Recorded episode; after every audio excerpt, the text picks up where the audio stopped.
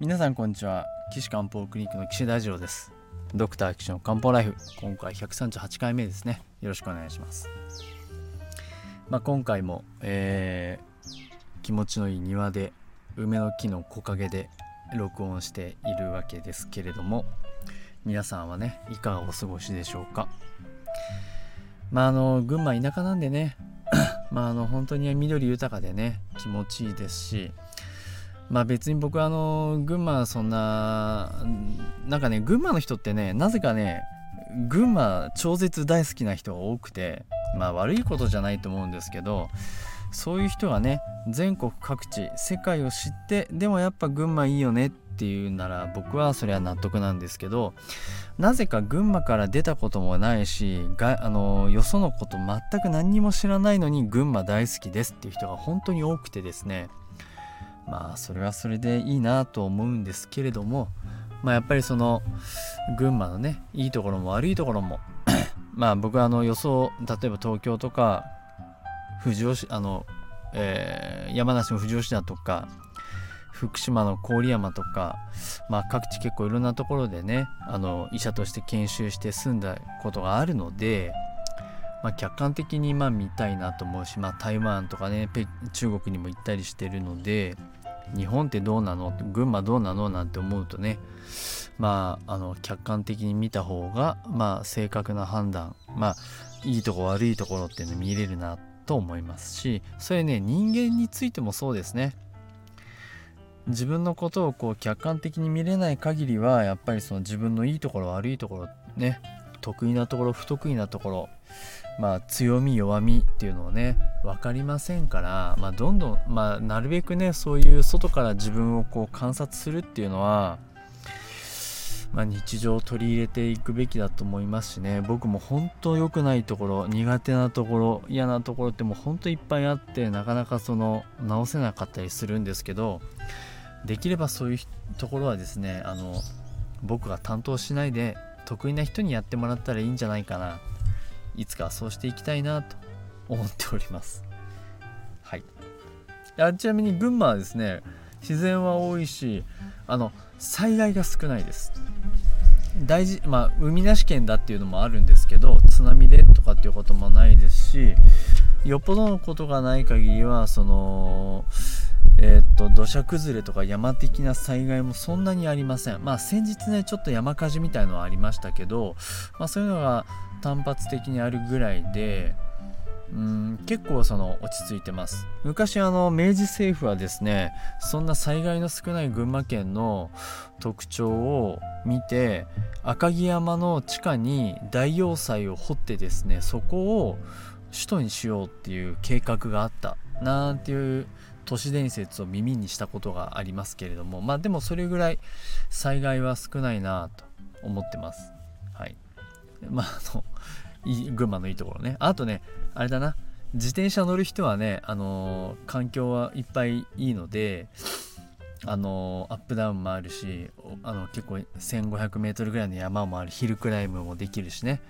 あの西のあ東の方太田とか館林の方行けば平地もあるし利根川沿いのサイクリングロードも30キロ40キロあるし群馬はねあの自転車乗りたいとかっていう方にもあのすごいいいです。もしあの僕あの群馬県高崎市ですけどねあのアテンドしてくださいとかあのこれこれこういう脚力で1日何キロぐらい走るこうコースをこうあの推進あの教えてくださいな、まあ、あのアテンドしてくださいなんていうのがもしあればですね、まあ、あのことと次第によってはお付き合いしますので ご連絡ください。よろしくお願いします。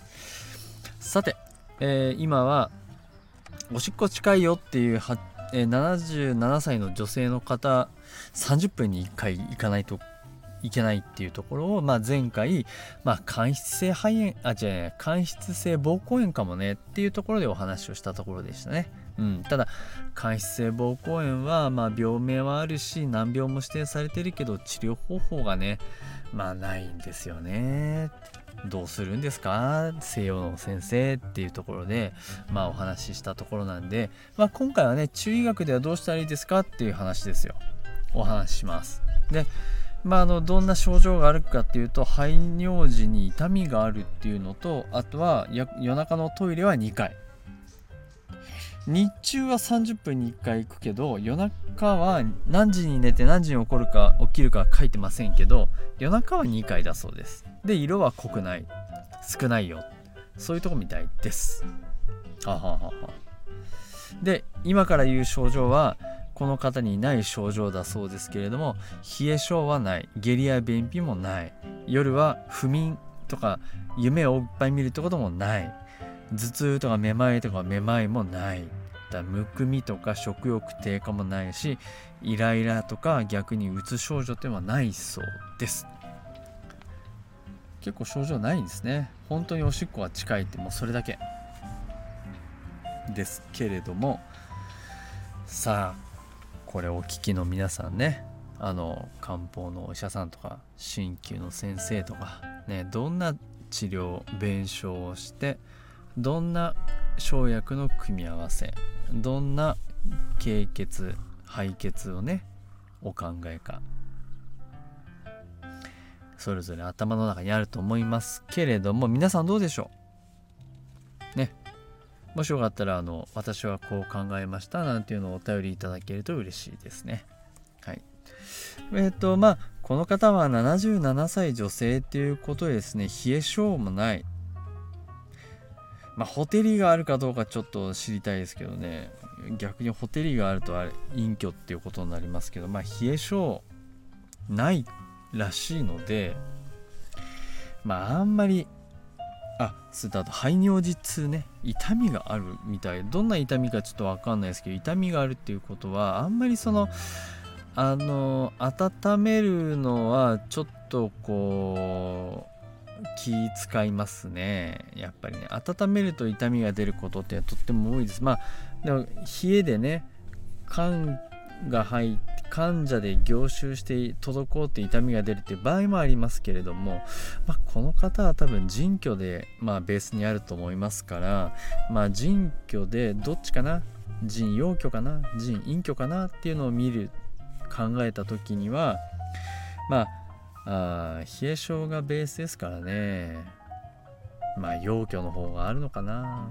うんまあ分かんないんでちょっと武士とか日系とかちょっとうんちょっと後回し、うん、にしたいなと思います。うん、でまあやっぱりそのおしっこが近いっていうことは膀胱がおしっこを溜めておけないっていうことは膀胱の減少で膀胱は腎と表裏の関係っていうことを考えればまあやっぱり膀胱腎を中心とした治療をしたいですよね。で膀胱が具合悪くなる時って得てして心臓が悪さしてる。心が具合悪くて膀胱に影響を及ぼしてるっていうことが多かったりしますけれどもこの方はその心が具合悪い時に起こるような例えば動悸とか夜眠れない不眠とかこの精神不安定とかねそういうのはないみたいなんでまあ膀胱だけに考えて治療してあげればいいかな。うんそんな感じはしますね。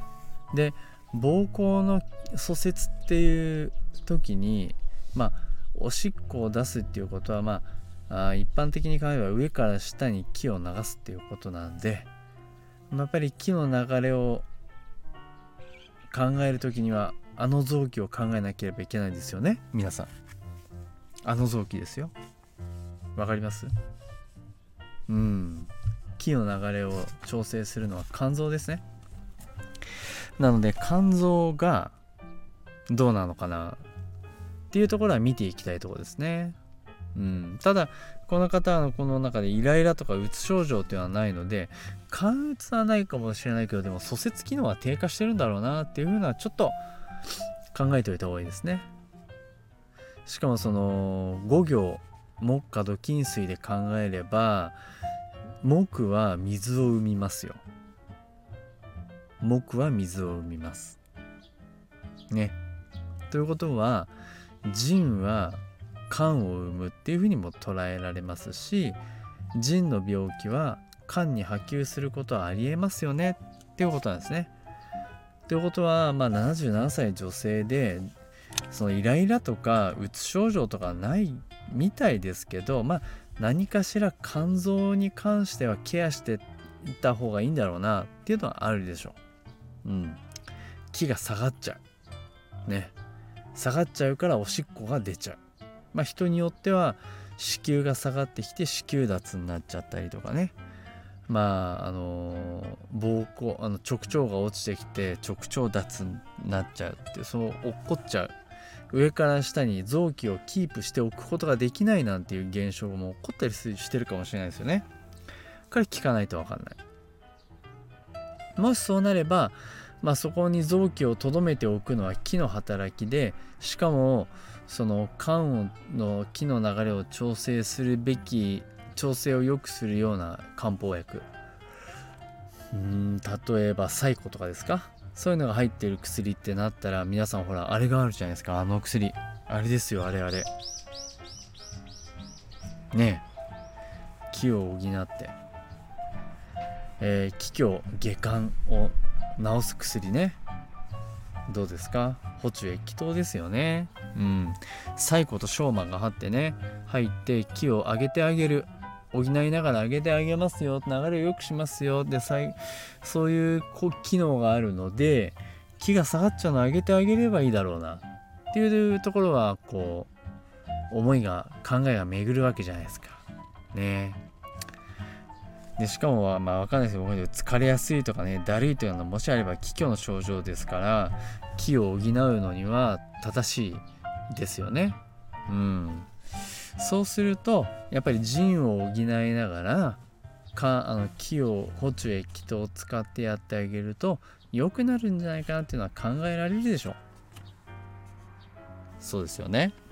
だから皆さんね闇雲にね薬使ってもダメですよ。おしっこはだからもう起こした腎気がんとかね。うん。まあ悪くはないんでしょうけどまあちょっとじゃあなんでその薬選んだのかっていうのをいつも自問自答しながらね臨床の現場でやった方がいいですよね。うん。ただなんとなく。まあそれもねまあそういう人ならいいですけどまあ私はちょっとちょっとな。僕は病院に立った時にはそういう人は雇いたくないなと思ってます。はい。皆さん弁償してその通りに治療する癖をつけておいてください。弁償はいつも一つではないんですけどまあちょっとあのコナン君風に言ってみましたけどまああの弁償はねまあ少なくとも一つ自分の頭に思い描いてそれに矛盾しない対策をしていくっていうね。で治療がうまくいかなかったらその弁償を見直す。もう一回四肢合算してどういう状態なんだろうこの人は。じゃあそしたらどの薬使った？どのツボを使った方がいいだろうっていうことを思い浮かぶわけですね。いやそう。するとこの人治療鍼灸治療としてはお灸したいですよね。こう僕だったらね。おへその下のね。まあ心血にやってもおへそはね心血っていうツボですけどおへそにしてもいいですけどえー、っと還元とかね機械とか、まあ、その辺をこうあのあの使ってツボをね温めてあげてってやると膀胱の動きも良くなっておしっこ溜めれるんじゃないかなと思います。はい。ということでね生理学的にはどうしようもないこの間質性膀胱炎っていうのも中医学的に考えればやりようありますよということで今回お伝えしました。岸漢方クリニックでは皆さんの体のお悩みを募集しております。えー、岸漢方クリニックのホームページのお問い合わせ欄からお送りください。ホームページの URL は高崎漢方人道 .com です。takasaki-kanpo.jimdo.com です。まあ皆さんね、お困りなことはない方がいいんですけれども、もしお困りでしたら、あの、お手伝いでさせていただければ嬉しいなと思いますので、お便りお待ちしております。それでは、また次回もね、新たなお悩み相談させていただきたいなと思いますので、ぜひお聞きください。皆さん、それではまたお会いしましょう。さようなら。